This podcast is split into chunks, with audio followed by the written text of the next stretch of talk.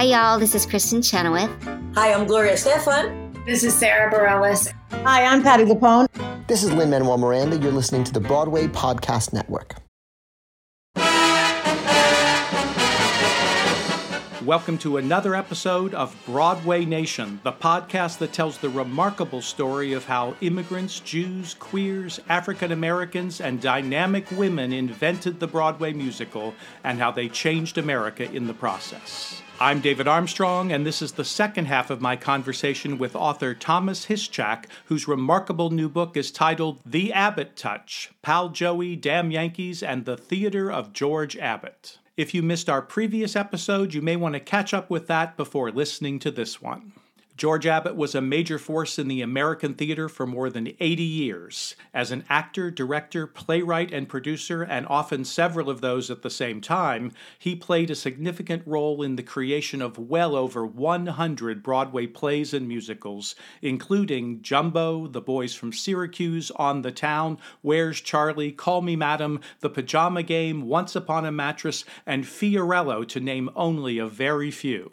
Thomas Hischak is the author of more than 30 books about Broadway, Hollywood, and popular music, including Musical Misfires Three Decades of Broadway Musical Heartbreak, The Mikado to Matilda British Musicals on the New York Stage, and the Tin Pan Alley Encyclopedia. This episode is made possible in part through the generous support of Broadway Nation Patron Club members Kelly Allen, Roger Clarice, and Neil Hoyt. If you would like to help support the work of Broadway Nation, I'll have information at the end of the podcast about how you too can join the club. At the end of the previous episode, Thomas and I were just beginning a discussion of that extraordinary list of Broadway's greatest writers, directors, and choreographers who were all, in essence, trained and mentored by Mr. Abbott. And that's where we pick up our conversation today.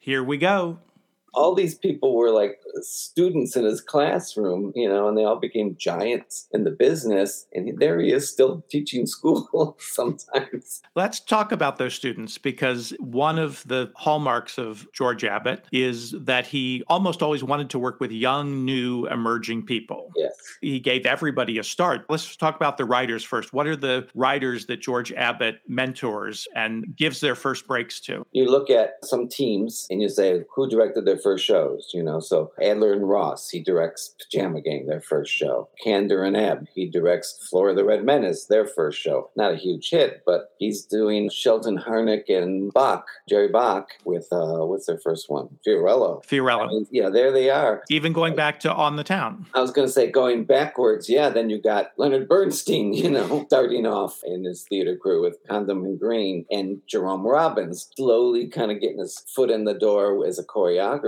They all worked under him. It was just amazing. You can imagine by the 80s to say, oh, yeah, I worked, you know, George Abbott gave me my start 40 years ago. and he's still there. I think the most important of all the people he worked with was Harold Prince. Prince was his assistant, and Prince stuck with him right to the end. He was one of the few people who was encouraging him, you know, keep doing these shows that nobody wanted to see off off Broadway. Prince learned a lot about directing from him. Prince would turn out to be such an innovative director, and I don't think he would have been without George Abbott. I tried to go through all the great composers. Everyone worked with him at one point, even if only once. Like Rodgers and Hammerstein, he worked with them on one of their not successful shows, Me and Juliet, or Cole Porter on one of his lesser famous shows, and of course Rodgers and Hart, and going back way back when. He did many Rodgers and Hart shows, didn't he? At least four or five, yeah. But even Irving Berlin, they crossed paths at one time. You know, if you're going to play you know, six degrees of George Abbott, you only need two degrees, and you'll be everybody will be connected because he did work with everybody. You talked about Jerome Robbins, the choreographer. The list of choreographers is amazing, starting Yes. with Balanchine. But right. literally every choreographer of important Broadway choreographers Yeah. works with George Abbott in the beginning, but he had rocky relationships with choreographers, didn't he? Choreographers caused the problem because they were directors of the musical part of the show. And it was very hard for him to say, okay, that's your part of the show. I won't have anything to do with it. He respected the good choreographers. He loved Balanchine, you know, but when he had a weaker choreographer, this guy is slowing down my show, or this guy, you know, he didn't, I, yeah, he had more problems with choreographers than anyone else. There were a few times where the book mm-hmm. writers, you know, there were arguments. A few actors, but very few, did he have personality conflicts with. Some actors who didn't think they were going to like working with him, once they did, they loved it and they did great stuff. But choreographers, especially as they got more powerful, you have to remember that in the old school, the choreographer worked with the dance chorus. They weren't even on stage when you did the book scenes. So the director is directing actors and some singers, and in the other room, the choreographer is working with his people, the dancing chorus, and then we bring them in and we sandwich them in the show. He didn't like that unless they were on the same page. He and Jerome Robbins had a lot of arguments because Jerome Robbins was strong willed and was brilliant, but brilliant didn't always mean right. You know, he didn't care about the, you know, you're not going to get your Tony Award if you cut this number. No, he was worried about the show, you know, Right. and he cut his own scripts, he cut his songs, you know, he was brutal when it came to trimming and doing what you had to do to make a show work. And he was just as likely to cut his own stuff, say, up that whole scene, I don't like the way I staged it, it's slowing things down, let's just get rid of it, you know? playing on his slide trombone in a certain monotone. He was known as Mr. Monotony. One famous example of this was Jerome Robbins' staging of the song and dance Mr. Monotony, which was first cut from Miss Liberty, directed by Moss Hart in 1950, and then cut again from Call Me Madam, directed by George Abbott in 1952. Jerome Robbins had the final word, however, because the number finally made its Broadway debut in 1989 in the show Jerome Robbins Broadway. Folks for miles would run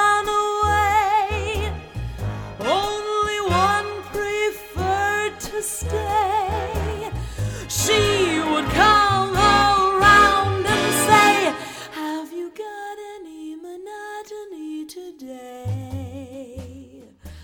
One of the things he was most famous for was being a show doctor. Yes, we have no idea how many shows he worked on because he was the go to guy for that for at least 30, 40 years. If you're in trouble, you go. He could put his finger on it sometimes. Sometimes that action will actually come in and take over and write later. He says, It was too late. There's a point where it's just, you can't save it. But there are other times he did turn shows around. He got such a reputation that everybody thought he fixed all these shows, some of which he never saw.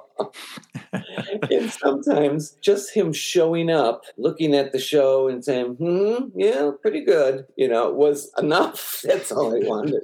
I tell the story about uh, West Side Story. This West Side Story is in Washington trying out. I believe it's Washington. This is a pretty new and innovative show, and they're not quite sure. Harold Prince, the producer, co-producer, and Jerome Robbins there, and it's like, you know, I just don't know how this is going to go over. Let's call the old master down. He takes the train down begrudgingly, goes, asks for a nice dinner ahead of time, goes and watches the entire show, and just kind of nods, and then after show, he doesn't say a thing, and he says, "Well, I'm going to get back to my train," and they take him to the taxi, and he didn't say one word. Gets in the taxi, and then he rolls the window down and said, "Another show fixed."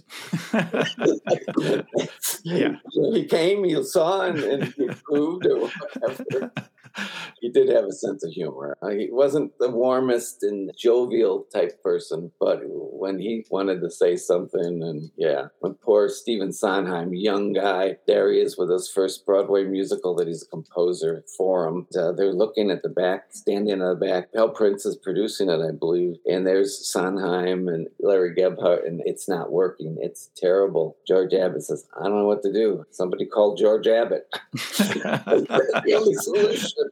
Well, and of course, who they called was Jerome Robbins. and yes, he changed the opening number. He told Sondheim it was all wrong. He staged the opening number, but he didn't do too much else. The chase scene, I think he worked on, yeah. But the director was George Abbott. He was Right. a choreographer, but he was the director. The young guy, who wasn't so young anymore, came in and saved an Abbott show. That was kind of a turning point. It's like, oh, when somebody has to save an Abbott show, wow. Because he was the one who always came in and saved other people's shows. But I make the argument in the book that most of it was there. You know, it wasn't like Jerome Robbins came in and turned something that was awful into, but he was so right about the opening number that everything fell into place. What he put his finger on is that the opening number wasn't telling you what the rest of the show was going to be. So once you told the audience what it was going to be, then the rest of the show came to life. Abbott's part of the show came to life.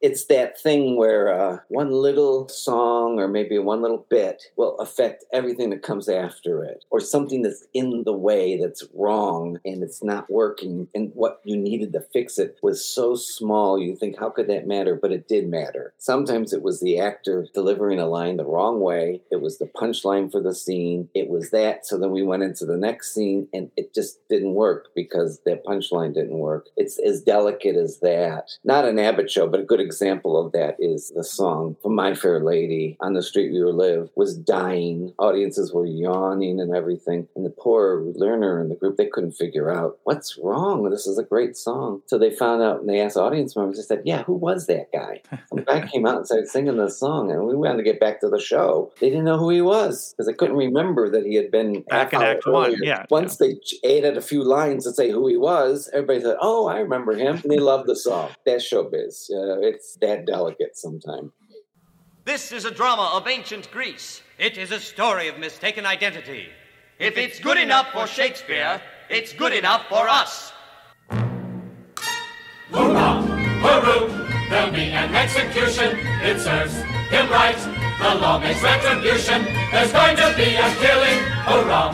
Hooroo! It serves him right. Hurrah, hurroo. What did he do? He came from Syracuse. No, no, no!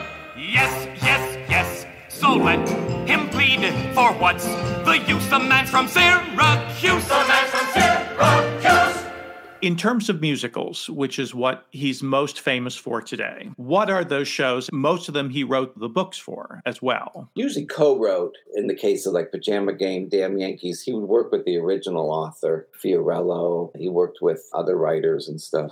But as we said, he wrote them in such a way that he saw exactly how they're going to look on stage. Then he went into rehearsal and he did that. There's only a few boys from Syracuse. It was just Abbott and Shakespeare. There was no other co-author, all right? And the other good example of Where's Charlie? It's Abbott and the original play Charley's Aunt. There's no other writers involved. And, and I'm forgetting, but there's probably a few others. We can say, okay, he's the only author. Everything we hear and see is his, unless he's adapted it from something else. I think there's some of the best scripts. I really do. Yeah. I think that Boys from Syracuse and Where's Charlie can still be played because the books are pretty good. They have wonderful songs. I think Damn Yankees has got a lot of plot problems and script problems, but it just plays so beautifully. Abbott did not mind when Jack O'Brien was directing that revival of Damn Yankees. He was listed as a consultant. I don't know if he did anything on that. I tried to get Jack O'Brien to talk to him, and I couldn't get through to him to say, did he do anything? Because they Right. made some script changes, they changed some scenes around. We know he approved. It would have been a big deal if he didn't approve. You just ruined the second act. You know, you, Right. um, And they- he was there. He was in the audience. He, He saw was. it. yeah, I think it was at rehearsals too, maybe not Yeah. many. And I know that O'Brien sent some of the changes to him, you know, mailed it to him and said, I'm thinking this rewriting this scene here. So he must have approved of it. But I think it's a better script, you know, the one they ended up with. How do you put your finger on exactly what he wrote and what made it work? It's hard to say. Sometimes the co author was just there because they wrote the original book and then they tried to write the libretto and it was horrible. So the producer said, Would you, beside directing it, would you fix up the book?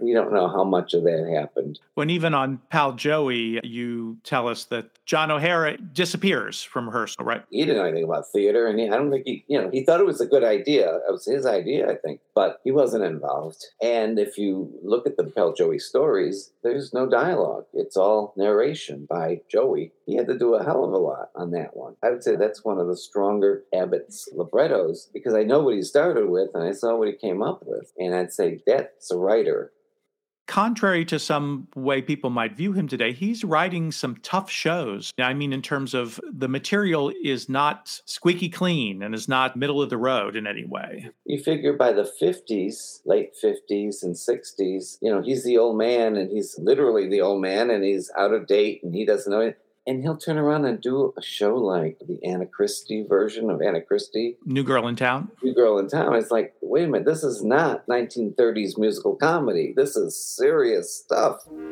See my rosy cheeks, my sunny disposition. You can see I grew up fine as silk.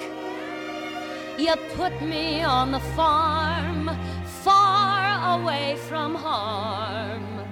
All kids need to grow up nice is milk.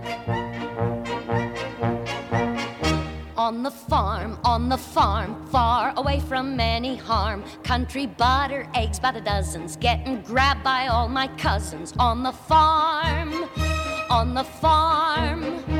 Pretty birds, pretty brooks, like you see in picture books. In the barn with Uncle Jake, if you squeal, you get the rake. On the farm, on the farm.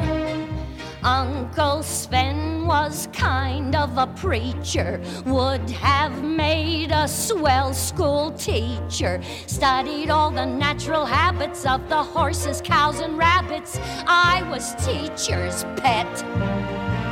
I learned some things I'll never forget. On the farm, on the farm, any girl is safe from harm. Might have grown up in the city, never knowing it's so pretty. On the farm, on the farm, with those lecherous, treacherous cousins. On the farm.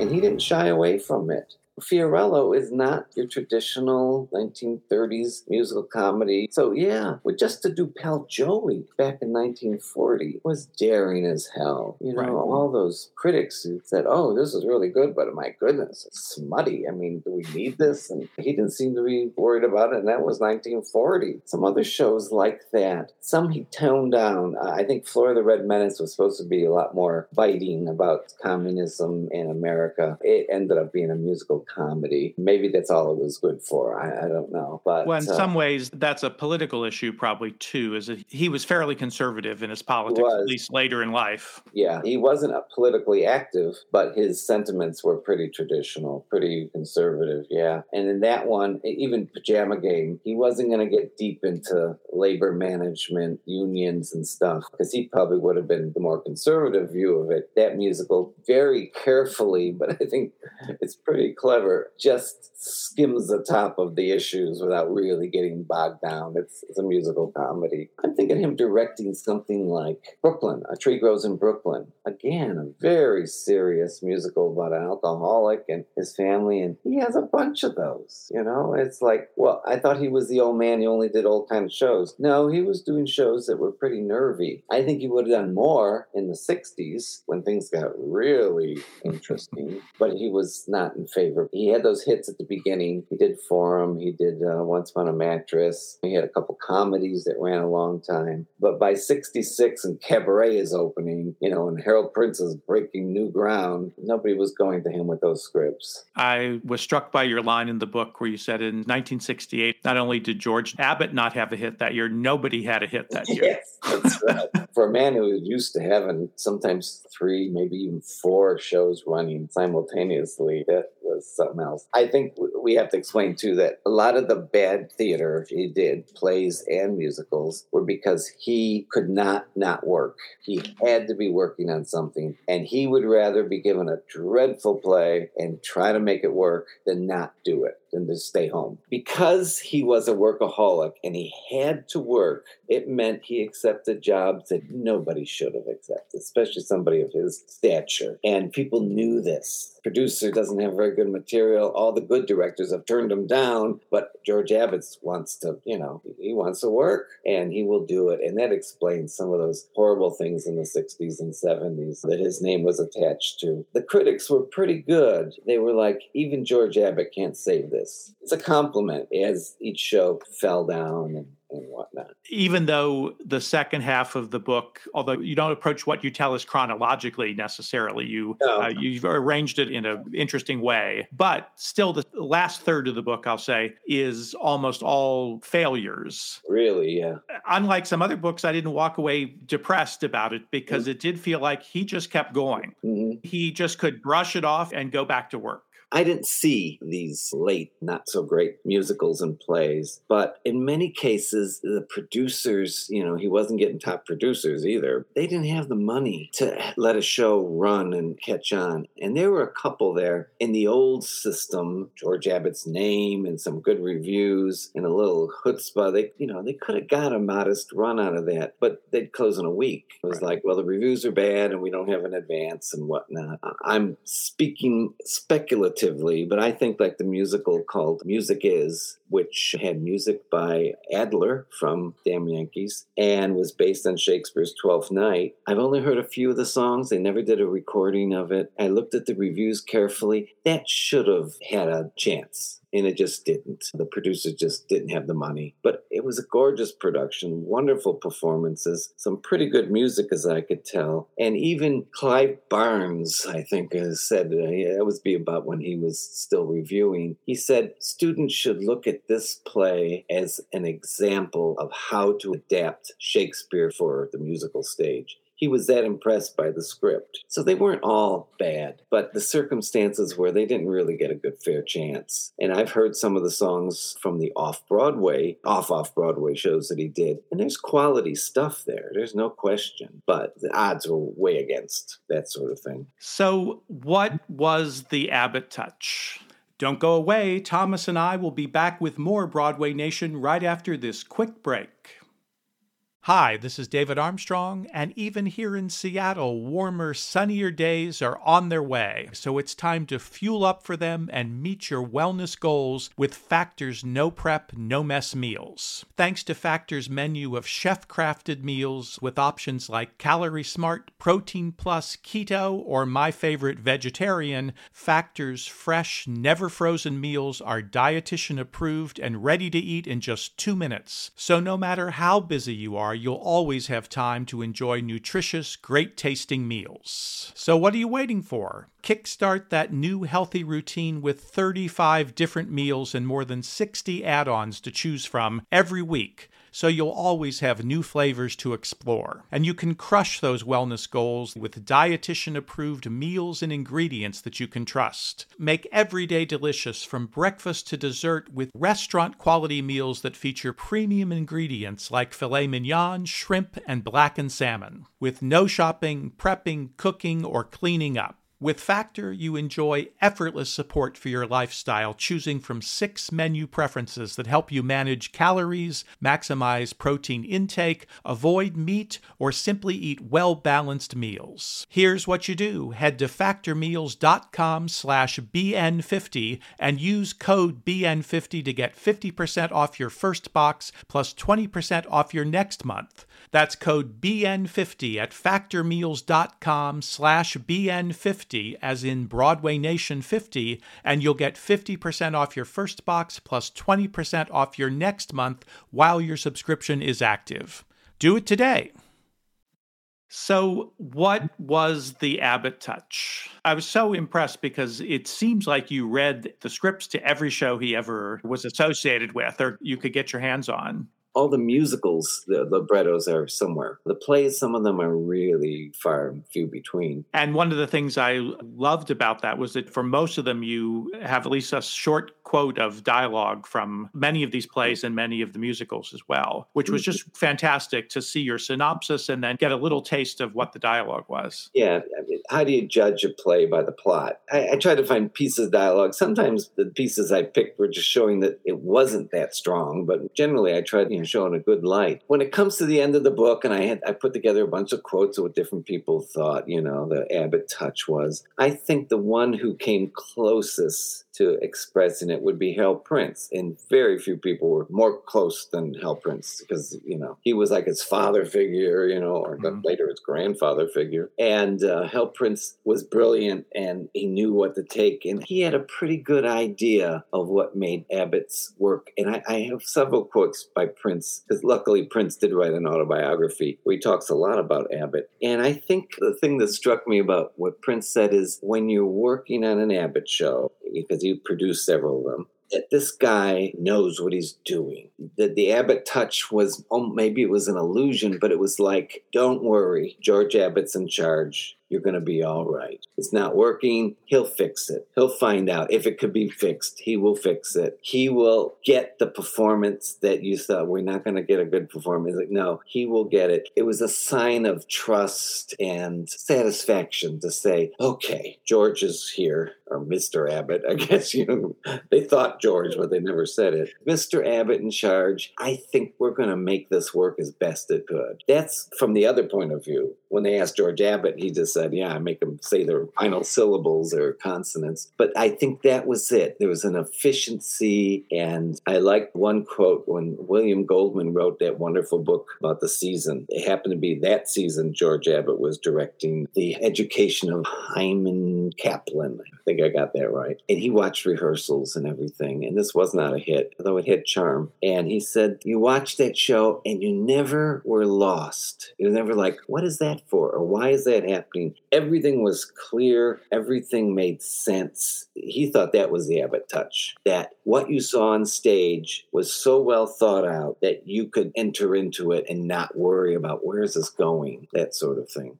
it strikes me that both what he said and what Prince said carried over to the audience as well. Their experience of the Abbott touch is that they were in mm. safe hands too. From curtain up, from lights up on the show, or the first note of the overture, they felt like, oh, he's going to take care of us. Yep, a trust and a confidence. And uh, if he wrote it, co-wrote it, and directed it, you knew it was going to be a safe bet. Even though it might not be a hit, you were going to be in the right hands. Yeah, that sort of thing. And of course, he had the opportunity to do it 117 times. Nobody gets to do that today, and especially new emerging directors or choreographers or anybody I will say this about Rodgers and Hart. They got to write five or six shows that probably weren't so good, that had hit songs in them, but they were good enough to get by mm-hmm. in those days. And they got to learn on the job. Yes. And that is something that is gone. The learn on the job we don't get to do anymore except mm-hmm. once. You don't have the opportunity to fail frequently. Right. Because they all did. But you know, if you worked on three musicals a year, just think what you're learning and what you're gaining. Maybe only one of those three ran, but you're growing and you're you're in the business where now it's you put all your dice in one shot and that's it. The idea that it takes, you know, eight years for a show to get to Broadway now, you know, from wherever it starts they were cranking them out. Rodgers and Hart, Cole Porter, they had at least two a year, you know, at least. And that's a world where you can work a lot and you don't dwell on, oh, that one didn't work because you're already in rehearsal for the next one. That was very, very common that he had a show and it opened, but by the time it opened, he was already working on the other one. It's going out of town maybe already. So there was that hustle and bustle of doing, and everybody was more concerned about doing it rather than thinking about it, contemplating where their career is going that sort of thing. I know it's an unusual story in terms of Wonderful Town, but they write that score in what, three months? Very quickly. Uh, I forgot what the reason was. Oh, they lost the it was writers. supposed to be a different composer, right? Yes. The score was horrible. They got Bernstein to come in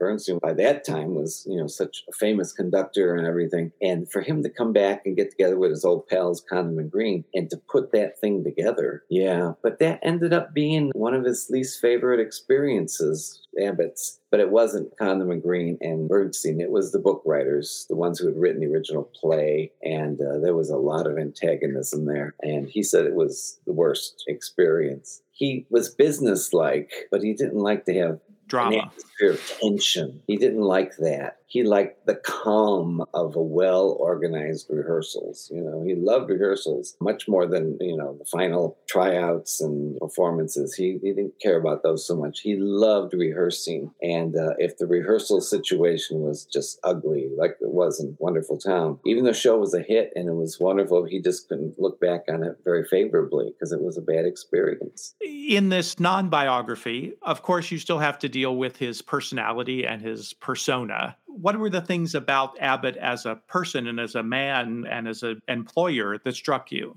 The paradox of the man is what intrigued me because he was so filled with contrast. Some people thought of him as a father figure, he protected them, he cared about them, but he wasn't warm or friendly. And other people said he was just a brutal person who said, This is what I want, and you don't get it. This is what I'm going to do, and you're out. And this is what I say, and your opinion, I'll listen to it, but I'm not going to go by it. He did both. I think even those that loved him and had great affection for him had times where they bristled at what he did. He was an odd guy. He was very self centered in some ways, and then he would do something totally generous, something that just surprised everybody. He was aloof. That's why he was always called Mr. Abbott. Nobody dared call him anything else. Few people did, but basically he's Mr. Abbott. He's unreachable. He's a little bit mysterious, you might say. People are afraid of him. Yeah, fear. Yeah, downright fear. What's he going to say? What's he going to do? Is he going to say this to me? I'll be shattered if he does this, as opposed to another director. So the man was complicated. And when you read his autobiography, which is his point of view, you realize he was filled with all kind of contrasts in himself, all kind of battles going on, a terrible childhood, awful parents, awful father. He had baggage with him, to say the least. I think early on, he decided what he was going to be, person wise, personality wise, and he played that part for 80 years. It was a part, it was a mystique that he put on, where in reality, he just liked to play golf and other normal things. But in the theater, he was the mysterious, godlike figure that I don't know how I can approach him. Other people said, oh, he was so approachable. So who's to say? It's so interesting because you talk about that early in the book that he takes on this character, the farm mm-hmm. boy, who's sort of a hellion at some point. Yeah, he's a juvenile delinquent. and sort of overnight, it seems like he mm-hmm. decides that's not what I want to be anymore. That's right. It's almost like he practically said, I don't like that scene. Let's rewrite it. And that's what I'll play for the rest of my life. Now, you have to remember, throughout his life, he never talked about his childhood. He never talked about the past. He didn't even like to talk about old shows that he had done. He was always worried about the next show. That's why it was so surprising to me when the autobiography came out in 1963. And he's revealing, you know, he's a bedwetter, you know, he's still talking about very personal things. His first wife, who he loved, but for him to admit in an autobiography, his wife dies and he is so upset. And then the next day he realizes, I'm totally free because he got engaged when he was only a teenager. It's the first time in my life I'm free. And I feel so guilty, but I'm so happy. Who would mm-hmm. admit that except to your shrink? and he put it in the book. I think the book shows you there was a lot more going on beside the Mr. Abbott mystique that most people saw. Fascinating. Thomas Hischak, thank you so much for joining us today on Broadway Nation to talk about the Abbott Touch. It's been a pleasure. Oh, it's been a pleasure for me too. Thank you. If they asked me, I could write a book about the way you walk and whisper and look. Here's the information about how you can become a patron of Broadway Nation. A donation of just $7 a month will not only keep Broadway Nation rolling along, it will also provide you with exclusive access to the complete unedited versions of many of the interviews that you hear on this podcast. And all patrons will receive special on air shout-outs and acknowledgments of your vital support for this podcast. To join, simply go to BroadwayNationPodcast.supercast.tech that's BroadwayNationPodcast.supercast.tech or click the link in the show notes to this episode. Thank you in advance for your very generous support. Broadway Nation is written and produced by me, David Armstrong. Special thanks to Pals Mox for his help with editing this episode, and to the entire team at the Broadway Podcast Network.